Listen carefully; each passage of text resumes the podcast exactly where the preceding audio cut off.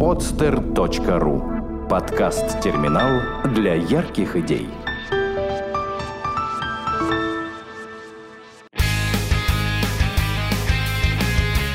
Мобильные приложения как бизнес. Авторская программа Андроша Густи на podster.ru Дорогие друзья, всем привет! Вы слушаете подкаст «Мобильные приложения как бизнес». Наверное, у нас всех есть идеи мобильных приложений. Это подкаст о том, как взять такую идею и превратить ее в деньги – на каждую встречу я буду приглашать людей, которым удалось сделать из своего мобильного приложения бизнес. Я в первую очередь буду рассматривать российские проекты, чьи приложения заработали более 500 тысяч установок. Меня зовут Андраш Густи, я директор по развитию компании Бегемот Бегемот, и я веду этот подкаст. Это наш четвертый выпуск. Наш гость Байрам Аннаков, соучредитель проекта App in the Air. Здравствуй, Байрам. Привет. Как у тебя дела? Отлично, сегодня отличный день, хоть и на улице дождь, но чувствуется приближение выходного и значит немного передышки от этого дикого мира мобильного. Угу. Ну, я напомню слушателям, что традиционно уже мы ведем наш подкаст э, посредством скайпа, потому что так сложилось, что молодые талантливые предприниматели в мобильной сфере рассеяны вообще по всей России, поэтому по-другому никак. Петербург, к сожалению, в данный момент пока не столица. А, Байрам, скажи, а где ты сейчас находишься? А, сейчас я в Москве, но буквально на следующей неделе еду в Сан-Франциско. Там мы выиграли хакатон PayPal э, в России. Теперь едем на мировой финал. Э, будем бороться с девятью другими стра- странами за возможность выиграть 100 тысяч долларов от PayPal. Слушай, а ты же все время куда-то летаешь, да? Я так что-то на той неделе а, с тобой связывался, ты где-то был сейчас? Да, Именно так, ну, по ходу дела приходится э, ездить, э, решать задачи и, собственно, э, ну, то есть э, мир, он все-таки мобильный, поэтому приходится быть мобильным. Слушай, вот тяж, тяжкая доля мобильного предпринимателя, мобильного стартапера успешного. Хорошо. Сегодня мы говорим про приложение App in the Air. Что я хочу сказать? Ну вот, э, что я знаю о Байраме и его проекте. Э, я знаю, что Байрам прекрасный пиарщик, потому что далеко-далеко не всем получается получить столько классных э, отзывов и обзоров в западных СМИ. Я просто смотрел на их сайт, видел там Uh, оди, одно издание, второе издание, все, одно круче второго, и все с восхищением пишут про это приложение. От Лондона до Америки.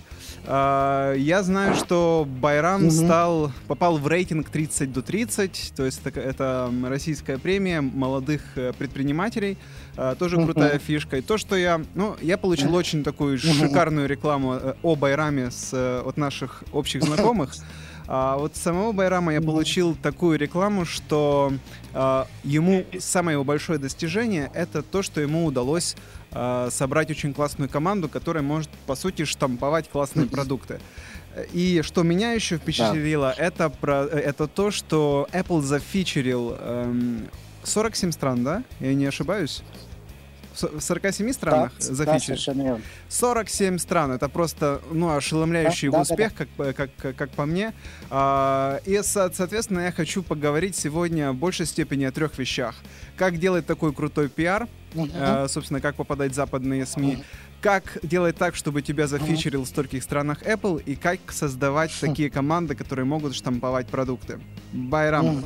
Тебе слово. Ну, ну, на самом деле я бы сказал, что пиар, он не потому что э, я или моя команда там пиарим, а потому что отлично мы сделали классный продукт, и он сам э, вызывает желание у людей о нем писать. Потому что вот сколько мы занимаемся мобильным бизнесом, я знаю наверняка одну вещь, что нельзя более-менее крупная СМИ продвинуть статью о своем продукте. Только если у вас классный продукт, о нем узнают, и э, вам придет письмо в стиле мы из, из Guardian, мы написали про вас, вот, э, кстати, линк. То есть вы даже не будете знать заранее, что про вас напишут. И тут самое главное продукт, а, соответственно, продукт делает команда. И та команда, которая собралась у нас и которая делает эти продукты, вот, наверное, главный ингредиент для того, чтобы ну, продвигаться на мировом рынке.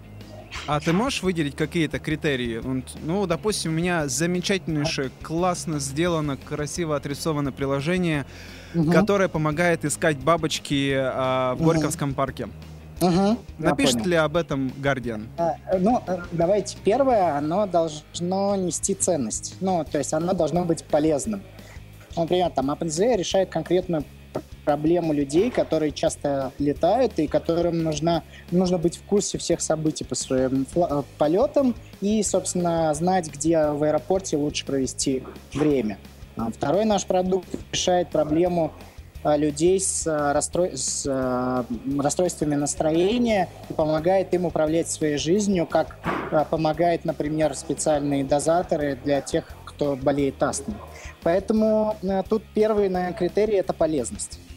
Второй критерий большой – это насколько э, ну, дизайн приложения приятный и правильный с точки зрения э, требований Apple. И третье – это техническое исполнение. То есть у Apple есть очень такой серьезный чек-лист, э, каким должно быть приложение.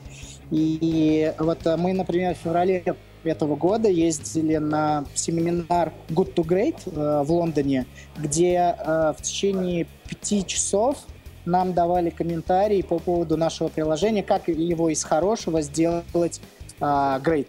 И, mm-hmm. собственно, видите, через полгода буквально прошло, после того, как мы его переделали, полностью передизайнили и технически поменяли, э, Apple зафичерил нас э, на 47 стран мира. From good to great, да? From to great, да. Um, слушай, у меня сразу родилось два вопроса.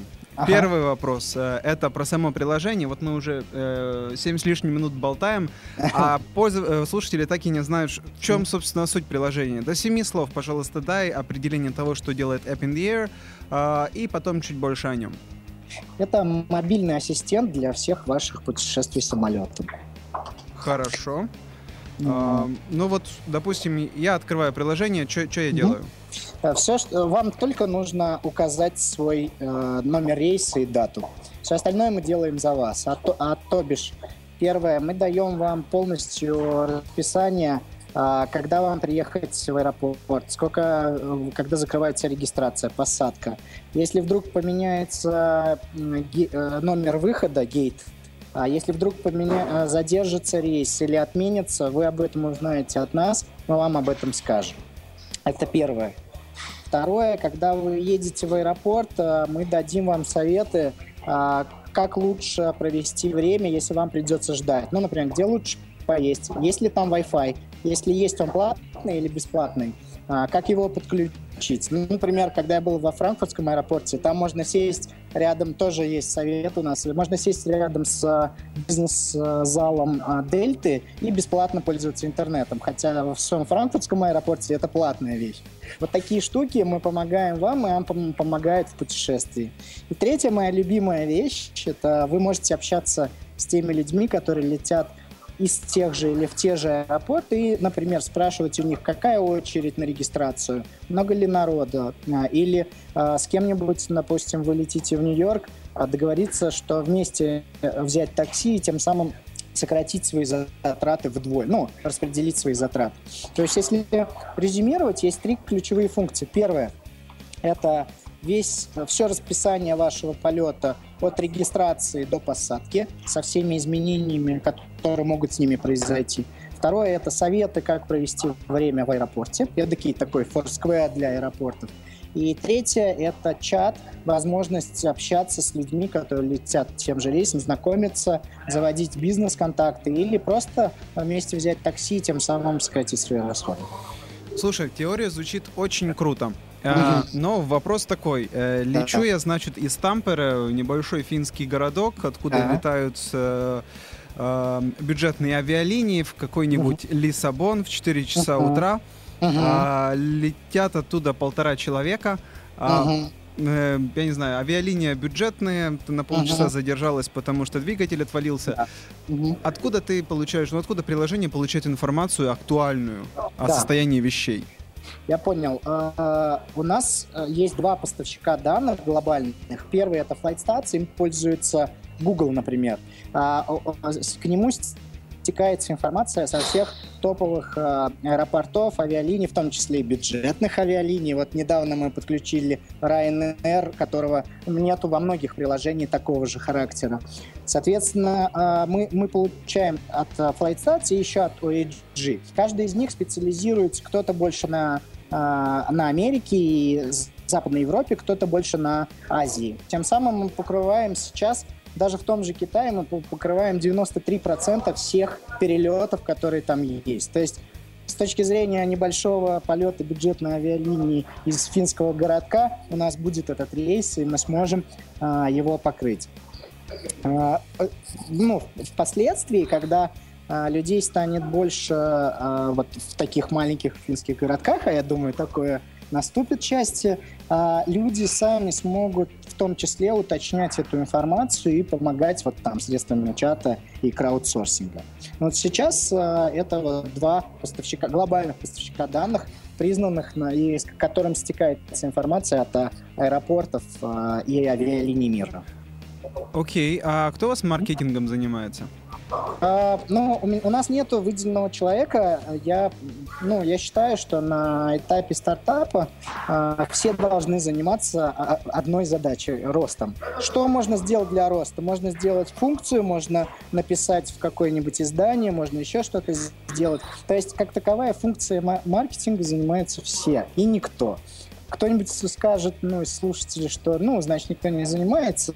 Но мне кажется, что наши результаты показывают, что наоборот, именно в такой модели это самое правильное, потому что когда есть специальный человек под названием маркетолог, то разработчики и другие э, люди считают, что им не нужно заниматься тем, чтобы продвигать продукт. Я вот это считаю неправильным. Я хочу, чтобы вся команда занималась э, маркетингом. То есть вся команда развивала продукт, чтобы он рос. Угу. Ну, в принципе, здраво. Слушай, угу. а вот э, у вас была такая транзиция от э, хорошего приложения в крутое. Да. То, что вас учили, э, чему вас учили в Лондоне. Да. Дай, пожалуйста, пять примеров того, э, как поменялось приложение, что помогло mm ему mm стать не просто хорошим, а классным. Uh, ну, первое, например, критерий это желательно, чтобы приложение запускалось за одну, максимум полторы секунды. Этот э, бенчмарк э, очень сложно достигнуть. Нужно на уровне кода, например, убирать в специальные, скажем так, параллельные потоки э, ряд задач, которые, чтобы самое главное, чтобы пользователь как можно скорее получил доступ к продукту. Вот пример. До этого у нас запускалось 5-5,5 секунд, а сейчас у нас запускается до 1 секунды.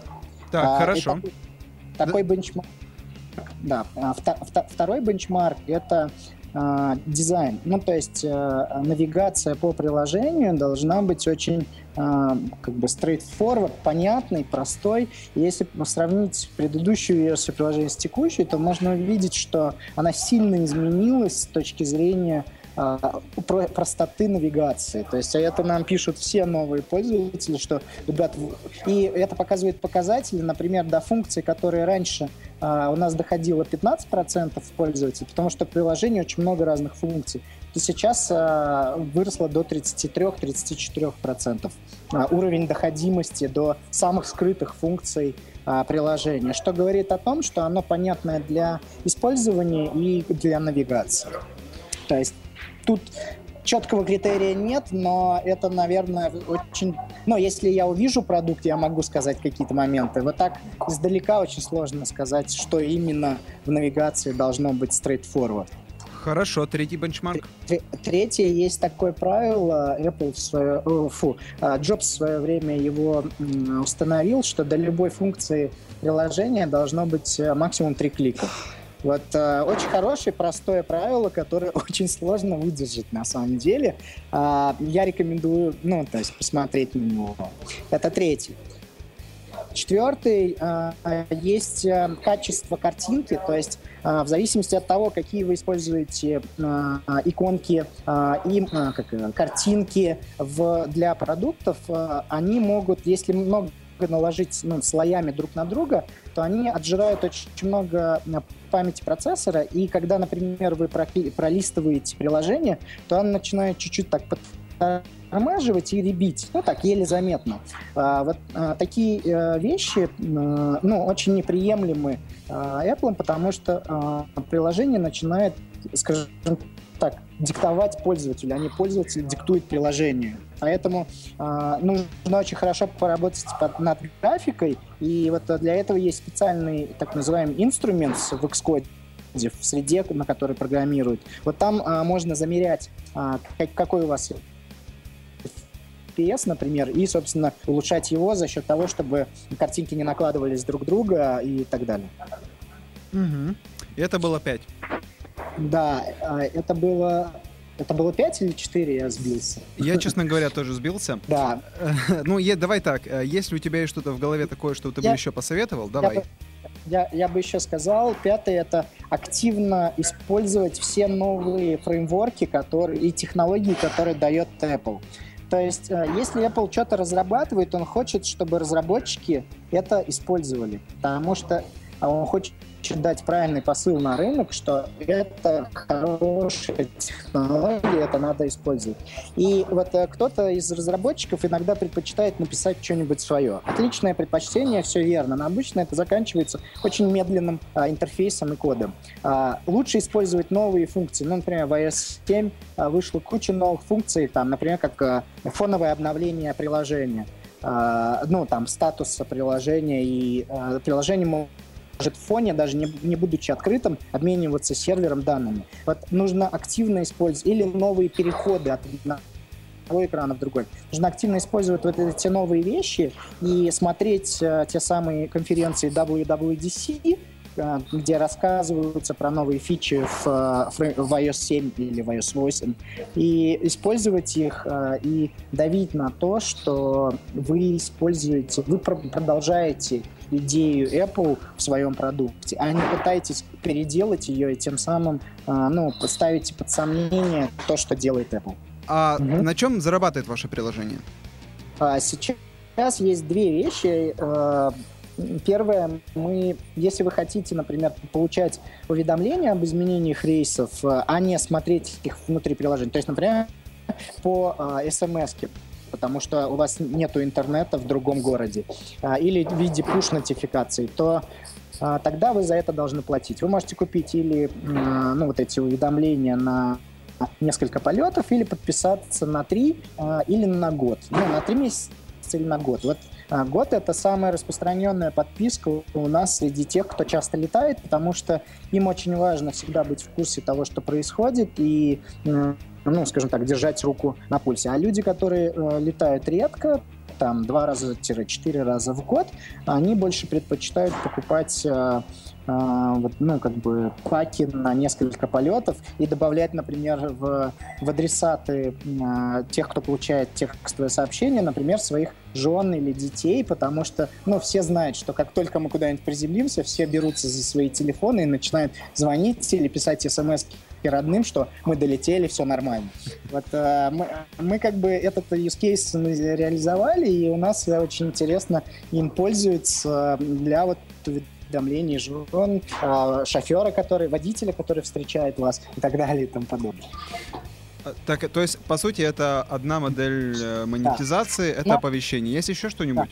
Да. да, есть вторая, она будет основной через год примерно.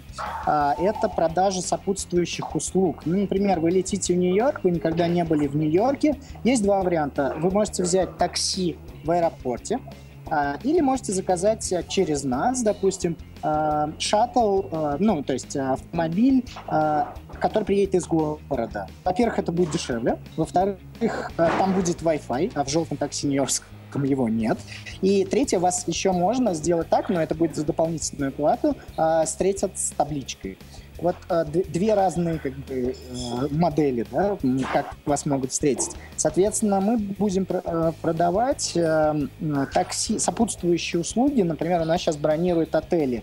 Э, например, если вы, у вас отменили рейс, или вы опоздали, или еще что-то, люди покупают, бронируют отель а, внутри нашего приложения, мы там партнеримся с очень известным провайдером Expedia, а, и, соответственно, тем самым а, получают, а, где переночевать э, и так далее по очень хорошим ценами. Вот э, мы потихоньку за год перейдем от модели подписок к модели сопутствующих услуг, потому что там лежит гораздо более ну, большой рычаг с точки зрения заработка, чем а, а, в текущем. Угу. А, скажи, пожалуйста, какой тип пользователей платит лучше всего? Это... А, а, угу, давай. А, лучше всего платят люди, которые пользуются Трипитон. Это такой, ну, в Штатах очень распространенный организатор ваших путешествий, назовем его так. Ну и, соответственно, они, они из Штатов. Очень хорошо платят Мексика, Бразилия и арабские страны, а, но их не так много на фоне там а, количества пользователей а, в, в США. Дальше, соответственно, Великобритания. Угу. Ты, ты упомянул, что вот вы катаетесь туда-туда, вот ты будешь mm. в Калифорнию уезжать. Да. Откуда у вас деньги?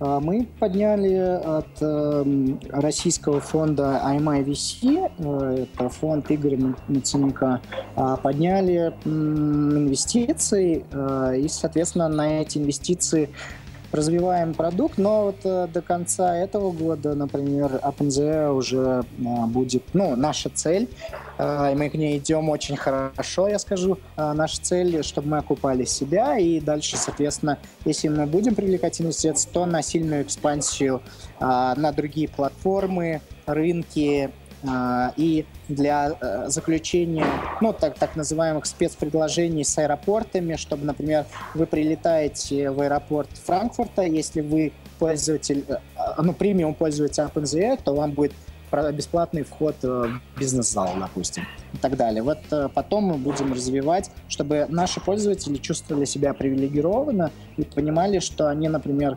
получают много больше в офлайне а, каких-то плюсов для себя, чем просто уведомление о рисе. Угу. Ну, ты мне говорил э, в нашем предыдущем разговоре о том, что App in the Air в, в принципе уже окупается, самоокупается. Очень, она, очень, она очень близко к этому. Очень-очень близко. А у вас большие затраты? А, я не могу, к сожалению, финансовые данные раскрывать. Я, я только, наверное, скажу, что мы очень пропагандируем лин такую, ну, то есть э, очень экономную разработку. Сейчас у нас а, 4 человека, и, в принципе, если вы представляете там а, рынок, э, я думаю, вы понимаете. Но основные деньги мы тратим, на самом деле, не столько на зарплату, сколько на а, плату тем поставщикам данных, которые, от которых мы получаем данные. Угу, понятно. Так, хорошо. Ну, мы разобрались э, с тем, что для того, чтобы о вас писали западные СМИ, необходимо делать суперский продукт, и мы получили определенный инсайт, как это делать да. лучше всего. Да. С этим ясно. Э, угу. Давай подойдем тогда к другой теме. Как стать любимчиком э, Apple? Как сделать так, чтобы тебя зафичерили? Кому писать, кому звонить? На, на самом деле, вот э, когда э, нас зафичерили, ко мне подошли как бы, очень много компаний, ну, там писали э, с вопросом, Байрам, а как сделать, чтобы зафичерили? Когда я им говорю, что просто держать коммуникацию и э, постоянно быть на связи с ребятами из Apple, просить советы и так далее, и что в нашем случае, например, это заняло минимум вот с февраля по октябрь, да, то есть там 10 месяцев, все сразу расстраиваются и отворачиваются. Это ну, как бы а, надежда на то, что вот в, ну, в мгновение одно ночное мгновение ока, вы станете сразу фичер с кучей, с сотнями тысяч инсталлов по всему миру, это ну, заблуждение. Это реально за этим стоит работа а, по поддержанию отношений. Поэтому, отвечая конкретно на вопрос, а, а, ездить на конференции WWDC и общаться с инженерами Apple. Второе, даже если вы не можете поехать, посмо... каждый разработчик Apple, ну, в смысле, разработчик под iOS имеет доступ к видеозаписям всех выступлений на WWDC. А знаете, что на последнем слайде каждого выступления на WWDC? Контакты инженера, отвечающего за эту технологию. И вы легко можете ему написать э, имейл э, с вопросами по поводу, э, как, как лучше использовать технологию. И я вам говорю, если это будет вопрос по делу, они вам ответят. Угу. Хорошо, то есть, э, по сути, нужно установить личную связь с, те, абсолютно личную или виртуально личную, Мгм. а, с конкретными инженерами, разработчиками. И, то- и то это никогда не будет гарантировать, что вас э, зафичерят. Вот, вот это надо понять. Даже, вот смотрите, э, у наши, когда вас планируют рассмотреть на фичер, вам присылают письмо с просьбой подгрузить свои картинки в специальное место в iTunes, в iTunes Connect, где именно картинки для промоушена. Нам такое письмо приходило два раза. После первого никакого фичера не было. То есть, э, потому что там черным по белому написано, есть э, как бы, что это ничего не гарантирует.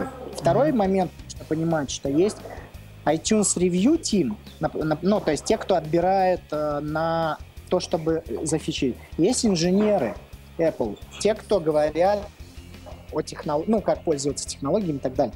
Никто не может гарантировать, но рекомендовать, на, обратить внимание, они, конечно, смогут. И вот устанавливая отношения, делая то, что хочет а, Apple технически, делая sophisticated продукт, а, ну, хороший с точки зрения технологий и гайдлайнов Apple, а, можно надеяться, что когда-то ваш продукт. Например, через 9 месяцев после того, как вы начали, у вас был первый контакт. Мгм. А, то есть, в любом случае, это не гарантия, просто устанавливаем, устанавливаем конечно. личную связь в надежде, что, возможно, инженеры посоветуют. Да, совершенно верно. Было бы неправильно, если бы кто-то кому-то гарантировал. Тогда, э, ну, это было, ну, скажем так, э, тогда это не было бы так круто попасть э, в фич, ну, в фичерд лист. Слушай, а, а зачем инженерам вообще кого-либо советовать? А Очень просто. Есть, э, есть вот э, инженеры, а есть инженеры-евангелисты.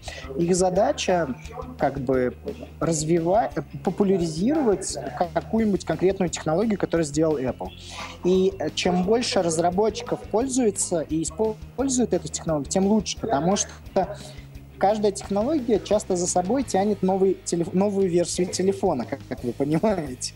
А значит, люди, если будут появляться хорошие продукты, будут переходить на более хорошие а, смартфоны. Вот, например, новый процессор э, в iPhone 5s дает очень крутые новые возможности для, для разработчиков фитнес-приложений.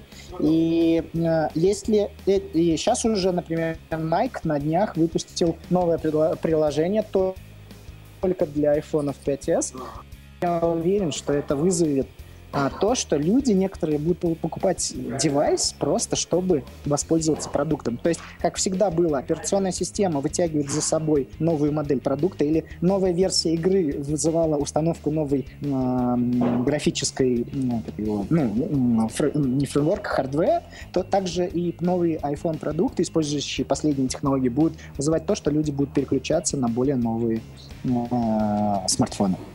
Все ясно. В общем, дружите с инженерами, и будет вам счастье, может быть. Мо- Может быть. Ладно, давай теперь поговорим про твою команду. Чем она такая хваленая, чем она хорошая, какие ты видишь в ней плюсы и почему за ней будущее. Ну, первое, наверное, самое важное, что э, каждый из нас э, не боится рисковать и пробовать новое. То есть там собрать э, девайс хардверный за две недели, давайте попробуем. Написать продукт за 24 часа и выиграть э, Battle Hack э, PayPal или Facebook, да, без проблем, давайте попробуем. А, то есть первое это не бояться нового и- не бояться экспериментировать, и не бояться, скажем так, ставить себе высокие челленджи а, и, ну, брать их. Это, наверное, первое, что отличает нашу команду. Вт- Второе, это вот многие из нас э, такие многостаночники, то есть мы э, можем там написать код на iOS, а потом на питоне дописать сервак, потом э, что-нибудь сверстать в вебе и тем самым сделать э, продукт очень быстро.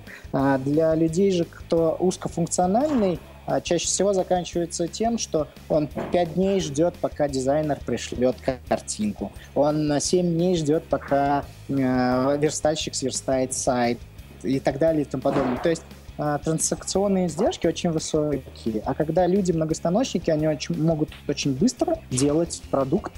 Второе, А, и третье, самое важное, я считаю, это не боязнь брать ответственность. То есть каждый из нас а, легко, с удовольствием, и это для него рост, элемент роста, возьмет ответственность за целый продукт, например, или за направление и начнет это развивать. Слушай, а вы все там соучредители? Или ты главный? Ну, скажем так, мы, мы со соучредители в проектах, но а, ну, у кого-то больше доля, у кого-то меньше. Но mm-hmm. один из главных э, критериев, что та команда, которая начинает продукт, она а, является соучредителем, чтобы уровень мотивации был а, зашкаливающий. Слушай, кстати, вот а как вы как бы ты боролся с такой ситуацией, если вдруг в определенный ага. момент у человека либо резко пропадает мотивация, ага. либо он уходит? Вы как-нибудь документируете так, такие случаи? А, а, а, да, давайте, ну, у нас вот э, с моим коллегой Иваном, он партнер, э, есть такая матрица, я не знаю, откуда мы ее взяли, но она очень понятная. Две, две оси. Одна ось хочет, не хочет, вторая может, не может. Вот есть люди, которые могут, но не хотят. Единственное, что мы можем сделать, это попробовать им предложить что-то, что они бы захотели, то есть какой-нибудь другой продукт. Uh-huh. А, чаще всего э, или находится такой, или человек просто уходит из, ком- ну, из компании, потому что мне нечего ему предложить. А есть кто не хочет а, и не может. Тут, к сожалению, это не наши люди. Но такие, для таких людей есть э, компании, которые берут таких людей. А третий э, тип людей это не может, но хочет.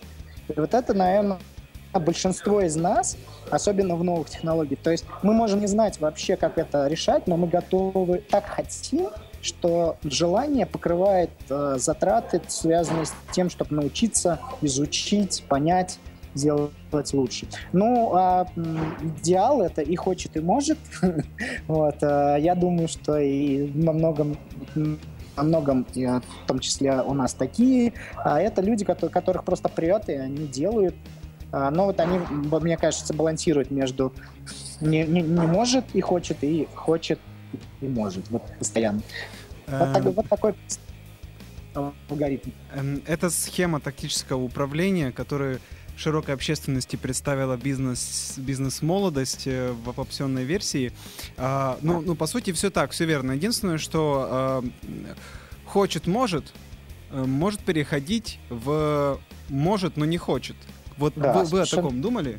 Да, и поэтому и у нас такие были, и поэтому предлагали, предлагали новые продукты. Но это а, кейс одного из наших коллег, который был сначала дизайнером на Air, а потом а, он стал понимать, что он уже ну, ему это не так интересно, и нашел себе замену, а, взя, ну, нанял и довел до нужного состояния нового дизайнера, а потом взялся делать новые продукты, ну, в частности, сейчас он делает на базе Arduino хардверные продукты и на, изучает, как с помощью видеопотока автоматически определять ваше настроение.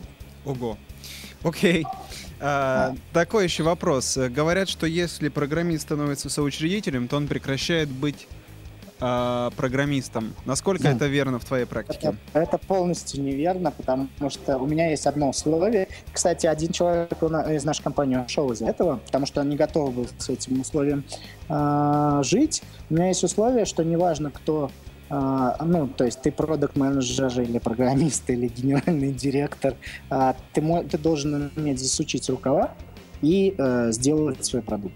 То есть, если надо, даже за попрограммировать. У нас, наверное, только дизайнеры не умеют этого. Ну, скажем так, э, интересно, что вот Оксана дизайнер, она э, учится и хочет научиться программированию и периодически просит ей там объяснить, как это сделать. То есть э, я считаю, что э, вот когда пока ты еще стартап, нету слова э, «не хочу».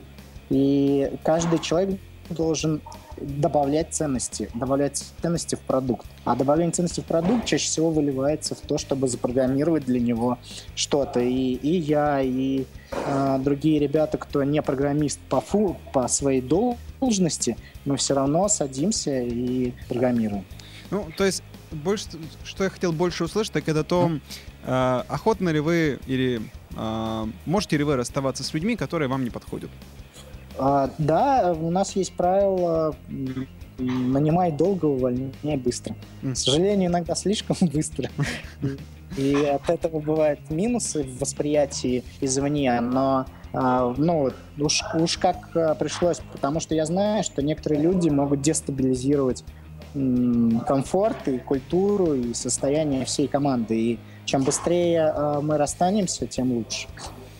Замечательная команда. И mm. по поводу этого есть еще у меня два вопроса. Первое. Mm-hmm. А, как находить таких людей?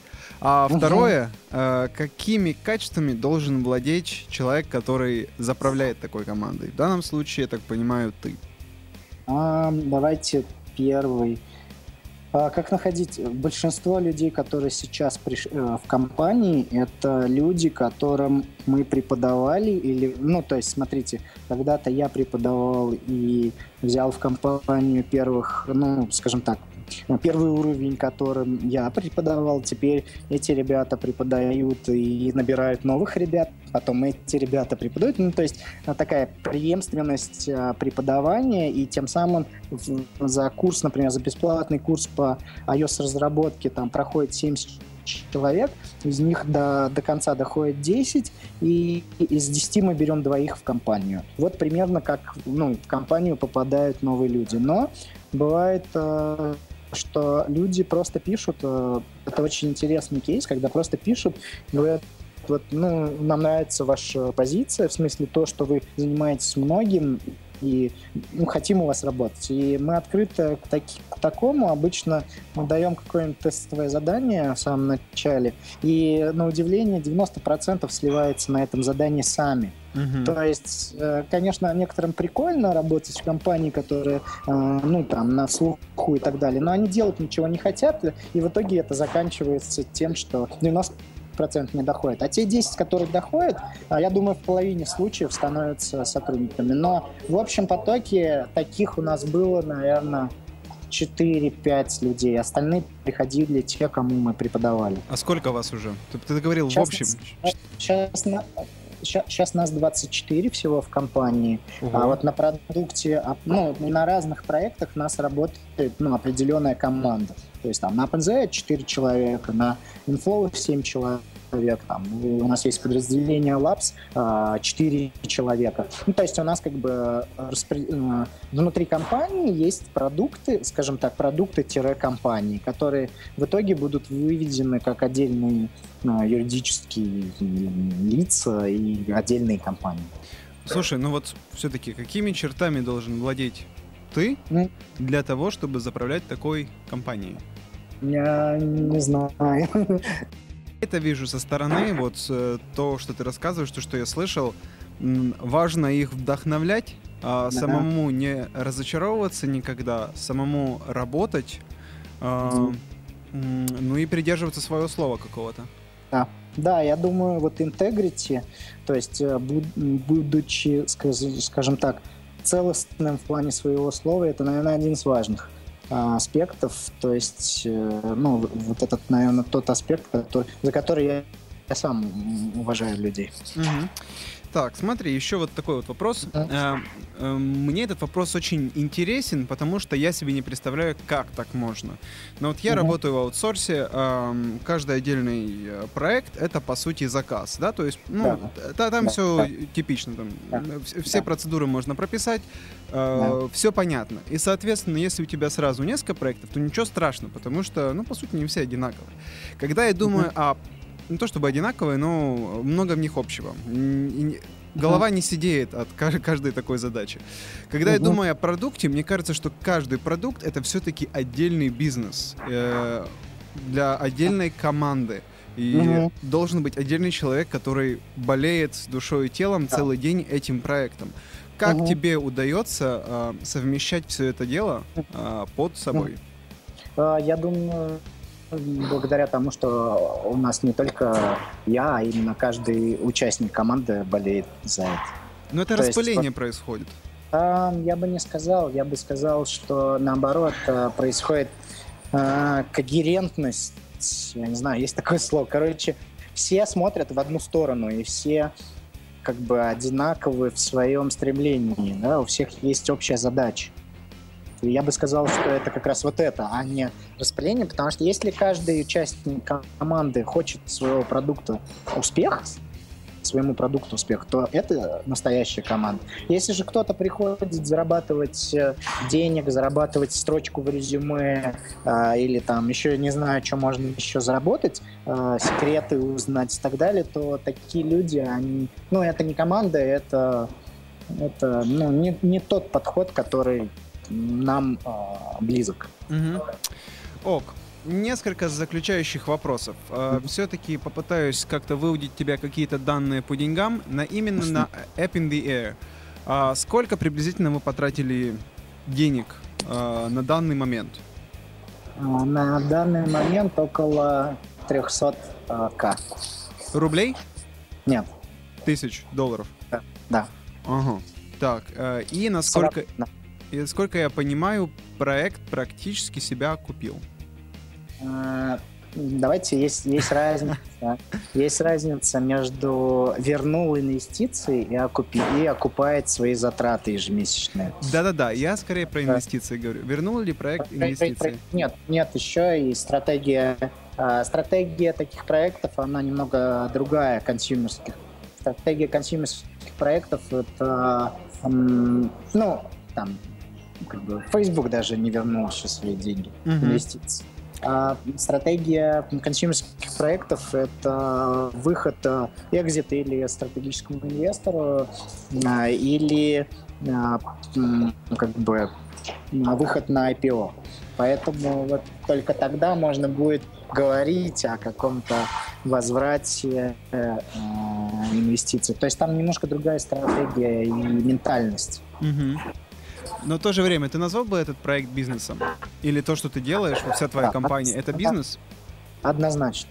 И я скажу, я бы даже его назвал по меркам долины, это перспективный бизнес э, для инвестиций.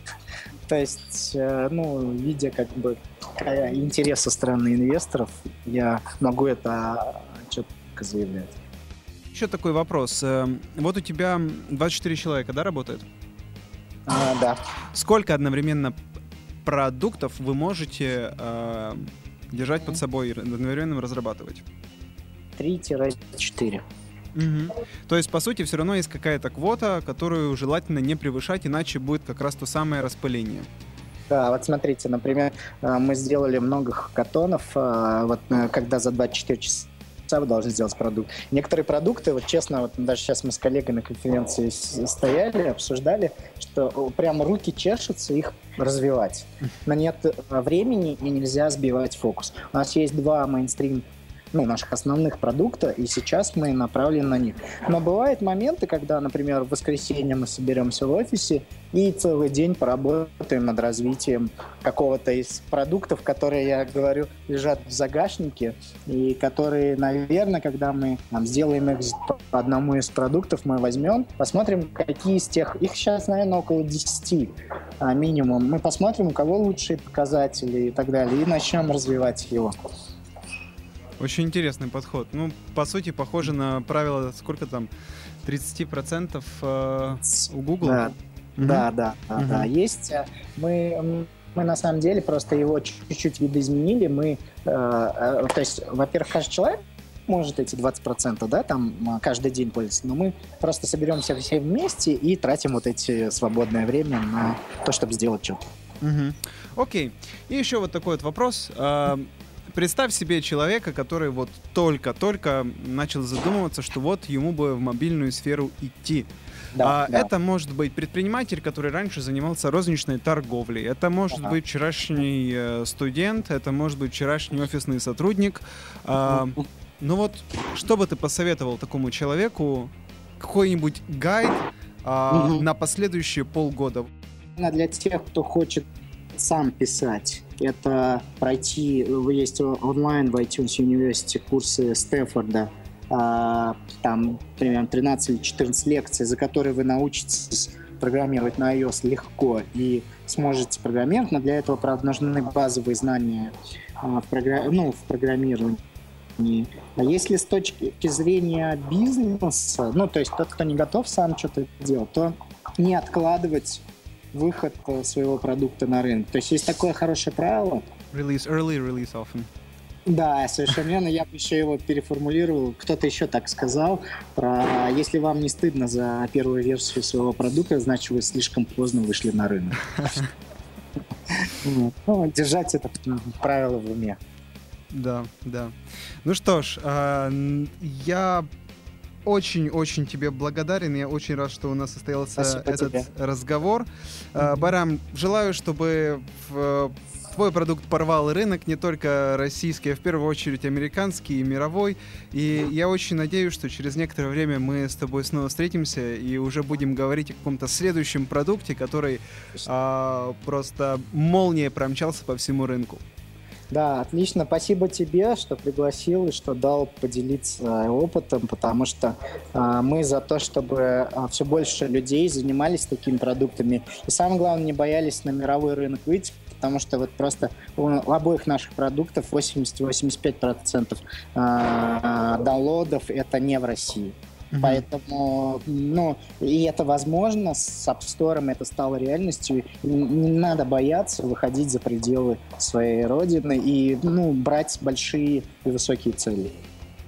Абсолютно согласен. Барам, еще раз огромное спасибо. Всё. Хорошего Всё. тебе дня. Спасибо, пока. А, уважаемые слушатели, спасибо, что были с нами во время этого выпуска. А, с нами был замечательнейший человек Байрам Аннаков и его проект э, App in the Air. А, оставайтесь с нами. До следующих встреч. Пока. Сделано на podster.ru Скачать другие выпуски подкаста вы можете на podster.ru